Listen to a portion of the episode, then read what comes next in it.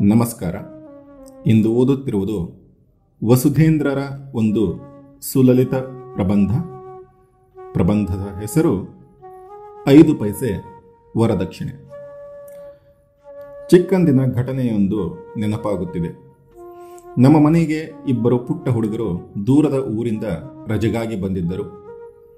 ಅಪ್ಪನ ದೂರದ ಸಂಬಂಧದ ಈ ಹುಡುಗರ ಮನೆಯ ಪರಿಸ್ಥಿತಿ ಅಷ್ಟೊಂದು ಸುಭಿಕ್ಷವಾಗಿ ಏನೂ ಇರಲಿಲ್ಲ. ದೊಡ್ಡವನ ಹೆಸರು ಪ್ರಾಣೇಶ. ಸುಮಾರು ಹತ್ತು ವರ್ಷ ವಯಸ್ಸು. ಅವನ ತಂಗಿ ಸುಧಾ. ಅವಳಿಗೆ ಏಳು ವರ್ಷ. ನನ್ನ ಅಕ್ಕ ಮತ್ತು ನಾನು ಸರಿಸುಮಾರು ಅದೇ ವಯಸ್ಸಿನವರಾದ್ದರಿಂದ ನಮ್ಮ ಜೊತೆ ಆಡಿಕೊಂಡು ರಜೆ ಕಳೆಯುತ್ತಾರೆಂದು ಅಪ್ಪನೇ ಹೇಳಿ ಆ ಹುಡುಗರನ್ನು ಕರೆಸಿದ್ದರು ಇಬ್ಬರೂ ಹುಡುಗರು ಬಹುಸೂಟಿಯಾಗಿದ್ದರು. ನಮ್ಮ ಊರಿನಲ್ಲಿ ನೀರಿನ ಸಮಸ್ಯೆ ಇತ್ತು. ಅವರ ಊರಿನಲ್ಲಿಯೂ ಅಂತಹದೇ ಸಮಸ್ಯೆ ಎಂದು ತಮ್ಮಿಬ್ಬರಿಗೂ ನೀರು ತರಲು ಬರುತ್ತದೆ ಎಂದು ಹೇಳಿ ಪುಟ್ಟ ಬಿಂದಿಗೆ ಹಿಡಿದು ನಮ್ಮೊಡನೆ ನಲ್ಲಿ ನೀರಿಗೆ ಬರುತ್ತಿದ್ದರು. ಚಿಕ್ಕವಳಾದ ಸುಧಾ ಅಮ್ಮನ ಪಕ್ಕ ಕುಳಿತು ಮೆಂತ್ಯ ಸೊಪ್ಪನ್ನು ಬಿಡಿಸಿಕೊಡುತ್ತಿದ್ದಳು. ಯಾವುದಕ್ಕೂ ಹಠ ಮಾಡುತ್ತಿರಲಿಲ್ಲ. ಅವರ ಅಪ್ಪ ಅಮ್ಮರನ್ನು ನೆನೆದು ದುಃಖಿಸುತ್ತಿರಲಿಲ್ಲ. ಕಾಲಲ್ಲಿ ಗೆಜ್ಜೆ ಹಾಕಿಕೊಂಡು, ಕೆಂಪು ಪರಕಾರ ಹಳದಿ ಚೋಳಿಯನ್ನು ಹಾಕಿಕೊಂಡು ಪುಟುಪುಟು ಓಡಾಡುವ ಸುಧಾ ಬೆಳಗ್ಗೆ ಸ್ನಾನ ಮಾಡಿ ತಕ್ಷಣ ಸಣ್ಣಂಗೋಸ್ತ್ರವನ್ನೇ ಕಚ್ಚೆ ಹಾಕಿ ಉಟ್ಟು ಗೋಪಿಚಂದನವನ್ನ ಢಾಳಾಗಿ ಹಚ್ಚಿಕೊಂಡು ಪಡಸಾಲೆಯಲ್ಲಿ ಕುಳಿತು ಸಂಧ್ಯಾವಂದನೆ ಮಾಡುತ್ತಿದ್ದ ಪ್ರಾಣೇಶ್ವರ ಚಿತ್ರ ಈಗಲೂ ನನ್ನ ಕಣ್ಣ ಮುಂದೆ ಬರುತ್ತದೆ. ಅದು ಅಕ್ಟೋಬರ್ ತಿಂಗಳ ಕಾಲ. ನಮ್ಮೂರಿನ ಸುತ್ತಮುತ್ತೆಲ್ಲ ಹಚ್ಚ ಹಸಿರಾಗಿರುವ ಹೊತ್ತು. ಸಾಮಾನ್ಯವಾಗಿ ಈ ಹೊತ್ತಿನಲ್ಲಿ ಓಣಿಯ ಹಿರಿಕಿರಿಯ ಹುಡುಗರೆಲ್ಲರೂ ಸೇರಿ ಗಂಡಿ ನರಸಿಂಹಸ್ವಾಮಿ ದೇವಸ್ಥಾನಕ್ಕೆ ಹೋಗಿ ಬರುವುದು ವಾಡಿಕೆ. ಅದು ಊರಿಂದ ಸುಮಾರು ನಾಲ್ಕು ಮೈಲಿ ದೂರದಲ್ಲಿದೆ. ಅದೇ ಹೊತ್ತಿನಲ್ಲಿ ನಮ್ಮ ಸೋದರ ಮಾವನು ಊರಿಗೆ ಬಂದಿದ್ದ. ಆತ ನಮ್ಮ ಇಡೀ ಮಕ್ಕಳ ಸೈನ್ಯವನ್ನು ದೇವಸ್ಥಾನಕ್ಕೆ ಕರೆದುಕೊಂಡು ಹೋದ. ಮನೆಯಿಂದಲೇ ಬಿಸಿಬೇಳೆ ಬಾತು ಮತ್ತು ಮೊಸರನ್ನವನ್ನು ಕಟ್ಟಿಕೊಂಡು ಹೋಗಿದ್ದೆವು. ಹಳ್ಳದ ದಂಡೆಯ ಮೇಲೆ ಕುಳಿತು ಹೊಟ್ಟೆ ತುಂಬ ಊಟ ಮಾಡಿ ನೀರಿನ ಒರತೆಗಳನ್ನು ತೋಡಿ ದಾಹವನ್ನು ಹಿಂಗಿಸಿಕೊಂಡು ಕೋತಿಗಳ ಜೊತೆ ಆಟವಾಡಿ ಬಹು ಸಂತೋಷದಿಂದ ಮನೆಯ ಕಡೆ ಹೊರಟೆವು. ಊರನ್ನ ಪ್ರವೇಶಿಸುವ ದಾರಿಯಲ್ಲಿ ಹೊಸದಾಗಿ ಹೋಟೆಲ್ ಒಂದು ಬಂದಿತ್ತು. ಮಾವ ಎಲ್ಲರನ್ನೂ ಹೋಟೆಲಿಗೆ ಕರೆದುಕೊಂಡು ಹೋದ. ನಮಗೆ ಯಾರಿಗೂ ನಮ್ಮ ಊರಿನ ಹೋಟೆಲಿಗೆ ಹೋಗಿ ಅಭ್ಯಾಸ ಇರಲಿಲ್ಲ. ಬಳ್ಳಾರಿಗೆ ಅಥವಾ ಹೊಸಪೇಟೆಗೆ ಹೋದಾಗ ಮಾತ್ರ ಅಪ್ಪ ಒಮ್ಮೊಮ್ಮೆ ಮಸಾಲೆ ದೋಸೆ ಕೊಡಿಸುತ್ತಿದ್ದ. ಆದ್ದರಿಂದ ಊರಲ್ಲಿನ ಈ ಹೋಟೆಲಿಗೆ ಹೋದಾಗ ಯಾರಾದರೂ ಪರಿಚಯದವರು ನೋಡಿದರೆ ಗತಿಯೇನು ಎಂಬ ಭಯವಿತ್ತು.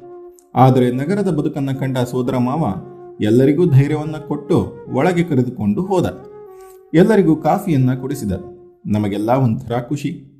ಆದರೆ ಕತ್ತಲಾಗುವುದರೊಳಗೆ ಮನೆಗೆ ವಾಪಸ್ಸು ಬಂದು ಬಿಡಬೇಕೆಂದು ಅಮ್ಮ ತಾಕೀತು ಮಾಡಿ ಕಳಿಸಿದ್ದಳು. ಆದ್ದರಿಂದ ಮಾವ ಎಲ್ಲರಿಗೂ ಅವಸರ ಮಾಡಿ ಎಬ್ಬಿಸಿಕೊಂಡು ಮನೆಗೆ ಕರೆದುಕೊಂಡು ಹೋದ. ಸ್ವಲ್ಪ ದೂರ ಹೋಗಿದ್ದೆವೋ ಇಲ್ಲವೋ. ಸುಧಾ ಅತ್ಯಂತ ಕಳವಳದಿಂದ, ಪ್ರಾಣಣ್ಣ ಪ್ರಾಣಣ್ಣ ಎಂದು ಅವಳಣ್ಣನನ್ನ ಮಾತನಾಡಿಸಿದಳು. ಏನೇ ಎಂದು ಹಿರಿಯನಾದ ಅವನು ಅಸಡ್ಡೆಯಿಂದಲೇ ಕೇಳಿದ. ಮತ್ತೆ ಮತ್ತೆ ಕಾಫಿ ಬಹಳ ಬಿಸಿ ಇತ್ತು ನನಗೆ ಪೂರ್ತಿ ಕುಡಿಲಿಕ್ಕಾಗಲಿಲ್ಲ. ಅರ್ಧ ಕುಡಿದು ಹಂಗೆ ಬಿಟ್ಟು ಬಂದ್ಬಿಟ್ಟೇನಿ ಎಂದು ಗಾಭರಿಯಾಗಿ ಹೇಳಿದಳು. ಆ ಮಾತಿಗೆ ಪುಟ್ಟ ಪ್ರಾಣೇಶ ಬಹಳ ಕಂಗಾಲಾದ. ಅಯ್ಯೋ ರಂಡೆ, ಅಮ್ಮಂಗೆ ಗೊತ್ತಾದರೆ ಬೈತಾಳೆ ಎಂದದ್ದೇ ಓಡಿ ಹೋಟೆಲ್ಗೆ ಹೋಗಿ ತನ್ನ ತಂಗಿ ಉಳಿಸಿದ್ದ ಅರ್ಧ ಕಪ್ಪು ಕಾಫಿಯನ್ನು ಗಟಗಟನೆ ಕುಡಿದು ಮತ್ತೆ ಓಡಿ ಬಂದು ನಮ್ಮ ಜೊತೆ ಸೇರಿಕೊಂಡ. ತನ್ನ ತಂಗಿಗೆ, ಹೆದರುಕೋಬೇಡ, ನಾನು ಕುಡಿದು ಬಂದೆ, ಅಮ್ಮ ಬೈಯಲ್ಲ ಎಂದು ಸಮಾಧಾನ ಮಾಡಿದ. ಈಗ ಈ ಘಟನೆಯನ್ನು ನೆನೆಸಿಕೊ, ನೆನೆಸಿಕೊಂಡರೆ ಸಾಕಷ್ಟು ನಗು ಬರುತ್ತದೆ. ಆದರೆ ಆ ಬಾಲ್ಯದಲ್ಲಿ ಏನಾದರೂ ಆಹಾರವನ್ನು ಚೆಲ್ಲಿದರೆ ಅಪ್ಪ, ಅಮ್ಮ ಬೈಯುತ್ತಾರೆಂಬ ವಿಚಿತ್ರ ಹೆದರಿಕೆ ನಮ್ಮಲ್ಲಿ ಇರುತ್ತಿತ್ತು. ಅದಕ್ಕೆ ಧರ್ಮದ ಹೆಣಿಗೆಯನ್ನ ಹಾಕಿ ಹಿರಿಯರು ನಮ್ಮನ್ನ ಏನೂ ಚೆಲ್ಲದಂತೆ ನೋಡಿಕೊಳ್ಳುತ್ತಿದ್ದರು. ಉದಾಹರಣೆಗೆ, ರಾತ್ರಿಯ ಹೊತ್ತು ಏನಾದರೂ ತಟ್ಟೆಯಲ್ಲಿ ತಿನ್ನದೇ ಬಿಟ್ಟರೆ ಆ ಮನೆಯಿಂದ ಲಕ್ಷ್ಮೀದೇವಿ ಹೊರಟು ಹೋಗುತ್ತಾಳೆ ಎಂಬ ವಿಶೇಷ ಭಯ ಎಲ್ಲರಲ್ಲೂ ಇರುತ್ತಿತ್ತು. ಹೆಚ್ಚು ಕಡಿಮೆ ಎಲ್ಲ ಬಂಧು ಬಳಗದ್ದು ಬಡತನದ ಬದುಕೇ ಆದರೂ ಲಕ್ಷ್ಮೀದೇವಿಯ ಭಯ ಮಾತ್ರ ಯಾರಿಗೂ ಕಡಿಮೆ ಇರಲಿಲ್ಲ. ಹಿರಿಯರು ಅದನ್ನು ಪ್ರಾಮಾಣಿಕವಾಗಿ ನಂಬುತ್ತಿದ್ದರು. ಕೆಲವೊಮ್ಮೆ ಸೌತೆಕಾಯಿ ಪಲ್ಯೆಯೋ ಹೀರೆಕಾಯಿ ಪಲ್ಯೆಯೋ ಮಾಡಿದಾಗ ಅಮ್ಮಗೆ ಗೊತ್ತಿಲ್ಲದಂತೆ ಕಹಿಯಾದ ಕಾಯಿ ಸೇರಿಕೊಂಡು ಬಿಟ್ಟಿರುತ್ತಿತ್ತು. ಅಪ್ಪ ಮಾತ್ರ ಅದನ್ನೂ ಚೆಲ್ಲದೆ ಉಣ್ಣುತ್ತಿದ್ದುದು ಈಗ ನೆನೆಸಿಕೊಂಡರೆ ವಿಶೇಷವೆನಿಸುತ್ತದೆ. ಆತ ಅದೆಷ್ಟು ಸ್ವಚ್ಛವಾಗಿ ಊಟ ಮಾಡುತ್ತಿದ್ದನೆಂದರೆ ಅನಂತರ ಆತನ ತಟ್ಟೆಯಲ್ಲಿಯೇ ಅಮ್ಮ ಊಟ ಮಾಡುತ್ತಿದ್ದುದು ಎಂದಿಗೂ ನಮಗೆ ಅಸಹ್ಯವೆನಿಸುತ್ತಿರಲಿಲ್ಲ. ಹಬ್ಬದ ದಿನ ಸಾಕಷ್ಟು ವೈವಿಧ್ಯದ ಅಡುಗೆ ಇರುತ್ತದಲ್ಲವೇ? ಆ ದಿನ ಮಕ್ಕಳು ಆಸೆಯಿಂದ ಹೆಚ್ಚು ಹಾಕಿಸಿಕೊಂಡು ಅನಂತರ ತಿನ್ನಲಾಗದೆ ಚೆಲ್ಲುವುದು ಜಾಸ್ತಿ. ಅದನ್ನು ತಪ್ಪಿಸುವುದಕ್ಕೆ ಅಪ್ಪ ಒಂದು ಉಪಾಯವನ್ನು ಕಂಡುಕೊಂಡಿದ್ದ. ಬಾಳೆ ಎಲೆಯಲ್ಲಿ ಏನೋ ಚೆಲ್ಲದಂತೆ ಯಾರು ಉಂಟಾರೋ ಅವರಿಗೆ ಐದು ಪೈಸೆ ಕೊಡ್ತೀನಿ ಎಂದು ಊಟಕ್ಕೆ ಕೂಡುವುದಕ್ಕೆ ಮುಂಚೆಯೇ ಘೋಷಿಸುತ್ತಿದ್ದ. ಆ ಐದು ಪೈಸೆ ನಮಗೆ ಬಹುದೊಡ್ಡ ಮೊತ್ತವಾಗಿ ಕಾಣುತ್ತಿತ್ತು. ನಮಗೆ ಎಷ್ಟು ಬೇಕೋ ಅಷ್ಟು ಮಾತ್ರ ಹಾಕಿಸಿಕೊಂಡು ಒಂಚೂರು ಚೆಲ್ಲದೆ ಎಲೆಯ ತುದಿಯ ಉಪ್ಪನ್ನು ಕೊನೆಗೆ ಕೈಗೆ ಹಚ್ಚಿಕೊಂಡು ಸ್ವಚ್ಛ ಮಾಡಿಕೊಳ್ಳುವ ಅಭ್ಯಾಸ ಮಾಡಿಕೊಂಡಿದ್ದೆವು. ಊಟ ಎಲ್ಲ ಮುಗಿದ ಮೇಲೆ ಎಂಜಲ ಗೋಮೆ ಮಾಡುವ ಅಮ್ಮ, ನಾವು ಹುಡುಗರು ಎಲೆಯ ಕೆಳಗೆ ಏನೂ ಬಚ್ಚಿಟ್ಟಿಲ್ಲ ಎಂಬುದನ್ನು ಖಾತ್ರಿಪಡಿಸಿದ ಮೇಲೆ ಅಪ್ಪ ಮಾತಿಗೆ ತಕ್ಕಂತೆ ಐದು ಪೈಸೆ ಕೊಡುತ್ತಿದ್ದ. ದೊಡ್ಡ ಮೊತ್ತದ ಹಣವನ್ನು ಸಂಪಾದನೆ ಮಾಡಿದ ಖುಷಿ ನಮ್ಮಲ್ಲಿ ಇರುತ್ತಿತ್ತು. ಅದರಿಂದ ಏನು ಕೊಳ್ಳಬೇಕೆಂದು ಬಹಳ ದೊಡ್ಡ ತರ್ಕವನ್ನೇ ಮಾಡುತ್ತಿದ್ದೆವು. ಅಪ್ಪನ ಈ ಉದಾರತನಕ್ಕೆ ಅಮ್ಮ ಯಾವತ್ತೂ ಗುಣಗಾಡುತ್ತಿದ್ದಳು. ಈಗಿನಿಂದಲೇ ಹುಡುಗರಿಗೆ ದುಡ್ಡಿನ ರುಚಿ ತೋರಿಸಿದ್ರೆ ಗತಿ ಏನು ಎಂದು ಅಪ್ಪನನ್ನ ಜರೆಯುತ್ತಿದ್ದಳು. ಅಪ್ಪ ಸಾಮಾನ್ಯವಾಗಿ ಕಾಡು ಪ್ರಾಣಿಗಳ ಉದಾಹರಣೆಯನ್ನ ಕೊಡುತ್ತಿದ್ದ. ಯಾವುದಾದ್ರೂ ಕಾಡು ಪ್ರಾಣಿಗೆ ಬೊಜ್ಜಿರೋದು ನೋಡಿರಾ ಎಂದು ಪ್ರಶ್ನಿಸುತ್ತಿದ್ದ. ಬೊಜ್ಜಿನ ಸಮಸ್ಯೆ ಏನಿದ್ದರೂ ಮನುಷ್ಯರಿಗೆ ಅಥವಾ ಮನುಷ್ಯರು ಸಾಕಿದ ಪ್ರಾಣಿಗಳಿಗೆ ಮಾತ್ರ ಎಂದು ಖಚಿತವಾಗಿ ಹೇಳುತ್ತಿದ್ದ. ಹೊಟ್ಟೆ ತುಂಬಿದ ಹುಲಿಯ ಮುಂದೆ ಸುಳಿದಾಡಿದ್ರು ಅದು ನಮ್ಮನ್ನು ಮುಟ್ಟಲ್ಲ ಗೊತ್ತಾ ಒಂದು ಜಿಂಕೆ ಹಿಡಿದ್ರೆ ಮೂರು ದಿನ ಅದರ ಮೇಲೆ ಜೀವನ ಮಾಡುತ್ತೆ. ವರ್ಷಕ್ಕಾಗೋಷ್ಟು ಅಕ್ಕಿ, ಬೇಳೆ, ಜೋಳಗಳನ್ನು ಶೇಖರಿಸಿ ಇಡೋದು ಮನುಷ್ಯರು ಮಾತ್ರ ಅಂತ ಹೇಳುತ್ತಿದ್ದ. ಕಾಡು ಪ್ರಾಣಿಗಳಿಗೆ ಇರೋ ತಿಳುವಳಿಕೆ ಕೂಡ ಮನುಷ್ಯರಿಗೆ ಇಲ್ಲ ಅಂದ್ರೆ ಹೇಗೆ ಎಂದು ವಾದಿಸುತ್ತಿದ್ದ. ಅಪ್ಪ ಕೊಡುತ್ತಿದ್ದ ಆ ಐದು ಪೈಸೆ ಈಗಲೂ ನನ್ನನ್ನು ಹಲವಾರು ಸಂದರ್ಭಗಳಲ್ಲಿ ಕಾಡುತ್ತಲೇ ಇರುತ್ತದೆ. ಅಗತ್ಯಕ್ಕಿಂತಲೂ ಹೆಚ್ಚಿನದನ್ನ ಬದುಕಿನಲ್ಲಿ ಪಡೆಯಲು ಪ್ರಯತ್ನಿಸಿದಾಗಲೆಲ್ಲ ಅಪ್ಪನ ಆ ಐದು ಪೈಸೆ ಕಳೆದುಕೊಂಡ ಭಾವ ನನ್ನಲ್ಲಿ ಸದ್ದಿಲ್ಲದೆ ಮೂಡಿ ತಲ್ಲಣವನ್ನ ಉಂಟು ಮಾಡುತ್ತದೆ ಹಾಕಿಕೊಳ್ಳಲು ಸಾಕಷ್ಟು ಬಟ್ಟೆಗಳಿರುವಾಗ ಕಾರಣವಿಲ್ಲದೆ ಮತ್ತೆ ಹೊಸ ಬಟ್ಟೆಗಳನ್ನು ಕೊಳ್ಳಲು ಹೋದಾಗ ಈ ಐದು ಪೈಸೆ ನನ್ನ ಕಣ್ಣ ಮುಂದೆ ಬರುತ್ತದೆ. ಚೆನ್ನಾಗಿಯೇ ಇರುವ ಟಿವಿಯನ್ನ ಒಳ್ಳೆಯ ಎಕ್ಸ್ಚೇಂಜ್ ಆಫರ್ ಇದೆ ಎಂದು ಬದಲಾಯಿಸಿ ಹೊಸ ಟಿವಿ ತರುವಾಗ ಈ ಐದು ಪೈಸೆ ಕಳೆದುಕೊಂಡಂತೆ ಒಂದೆರಡು ಕ್ಷಣ ಅಧೀರನಾಗುತ್ತೇನೆ. ಯಾವುದೋ ಊರಿಗೆ ಹೋಗಿ ವಾಪಸ್ಸು ಬಂದು ತಂದ ಲಗೇಜನ್ನು ಖಾಲಿ ಮಾಡುವಾಗ ಅಷ್ಟು ದೂರ ಒಯ್ದರೂ ಬಳಸದೆಯೇ ಹಾಗೆ ವಾಪಸ್ಸು ತಂದ ವಸ್ತುಗಳು ಮತ್ತದೇ ಐದು ಪೈಸೆಯನ್ನು ಕಣ್ಣ ಮುಂದೆ ಆಡಿಸುತ್ತವೆ. ಅಪ್ಪನ ಆ ಐದು ಪೈಸೆಯ ಮಹತ್ವವನ್ನು ಅರಿತರೆ ಇಡೀ ಸಮಾಜವೇ ಬದಲಾಗುವ ಸಾಧ್ಯತೆ ಇದೆ ಎನ್ನುವ ನಂಬಿಕೆ ನನಗಿದೆ. ಒಟ್ಟಾರೆ ಈ ಐದು ಪೈಸೆ ನನ್ನೆಲ್ಲ ಹೊಟ್ಟೆ ಬಾಕತನಕ್ಕೆ ಕಡಿವಾಣ ಹಾಕುವಷ್ಟು ಶಕ್ತಿಯುತವಾಗಿದೆ. ಇಂತಹ ಅಪ್ಪನೂ ಒಂದಿಷ್ಟು ಅನ್ನ ಚೆಲ್ಲುವಂತಹ ಒಂದು ತಮಾಷೆಯ ಪ್ರಸಂಗವು ನಮ್ಮ ಮನೆಯಲ್ಲಿ ನಡೆದದ್ದು ನನಗೆ ನೆನಪಾಗುತ್ತಿದೆ.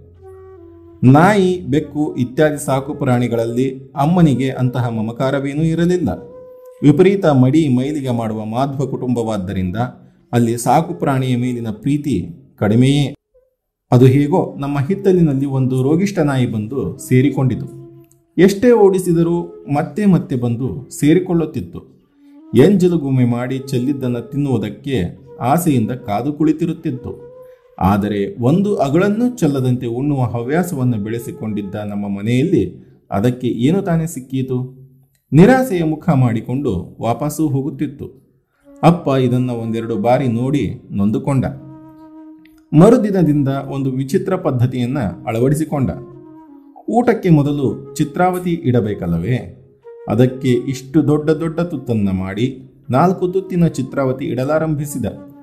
ನಮಗೆಲ್ಲ ಅಪ್ಪ ಹೀಗೇಕೆ ಮಾಡುತ್ತಿದ್ದಾನೆಂದು ಮೊದಲಿಗೆ ಅರ್ಥವಾಗಲಿಲ್ಲ. ಕೇಳಿದ್ದಕ್ಕೆ, ಆಚಾರ್ಯರು ಹಂಗೆ ಮಾಡಿದ್ರೆ ಒಳ್ಳೇದಾಗ್ತದೆ ಅಂತ ಹೇಳ್ಯಾರೆ ಎಂದು ನೆಪ ಹೇಳಿದ್ದ. ಆದರೆ ಅಮ್ಮಗೆ ಎರಡೇ ದಿನದಲ್ಲಿ ಅದರ ರಹಸ್ಯ ಗೊತ್ತಾಯಿತು. ಆ ಸುಡುಗಾಡ್ ನಾಯಿ ಸಲುವಾಗಿ ನಿಮ್ಮಪ್ಪ ಹೂಡ್ರೋ ಆಟ ನೋಡ್ರೋ ಇದು ಎಂದು ನಮ್ಮ ಮುಂದೆ ಗೊಣಗಾಡಿದ್ದಳು.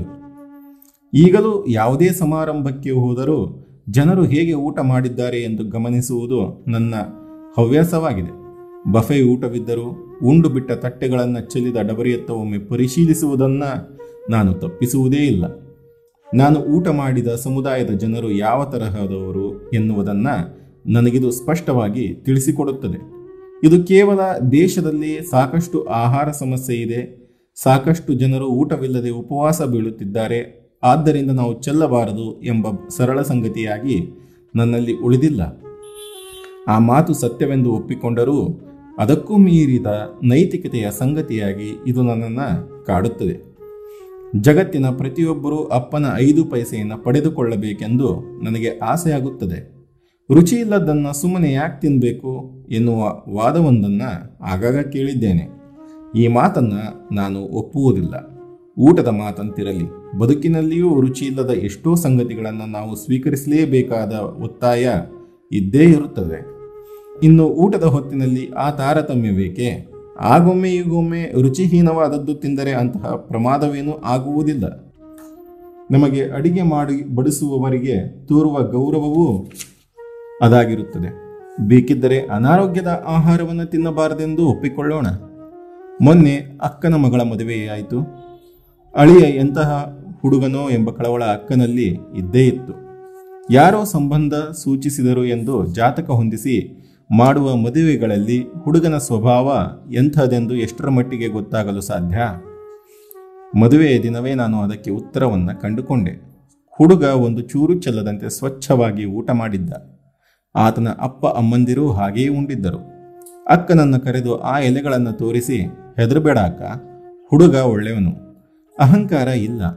ಅವರ ಮನೆತನಾನೂ ಒಳ್ಳೆಯದು ಅಂತ ಅನಿಸುತ್ತೆ ಎಂದು ಹೇಳಿದೆ. ಅಕ್ಕನಿಗೆ ಆ ಮಾತಿಂದ ಸಮಾಧಾನವಾಯಿತು. ಅಳಿಹಂಗೆ, ಇದು ಪೈಸೆ ವರದಕ್ಷಿಣೆ ಕೊಡ್ಬೋದಲ್ವಾ? ಎಂದ ನನ್ನ ಮಾತಿಗೆ ಬಾಲ್ಯವನ್ನು ನೆನೆಸಿಕೊಂಡ ಅಕ್ಕ ನಸುನಕ್ಕಳು. ಬರೆದದ್ದು ನಾಲ್ಕನೇ ಜುಲೈ, ಎರಡು ಸಾವಿರದ ಹದಿನೈದು.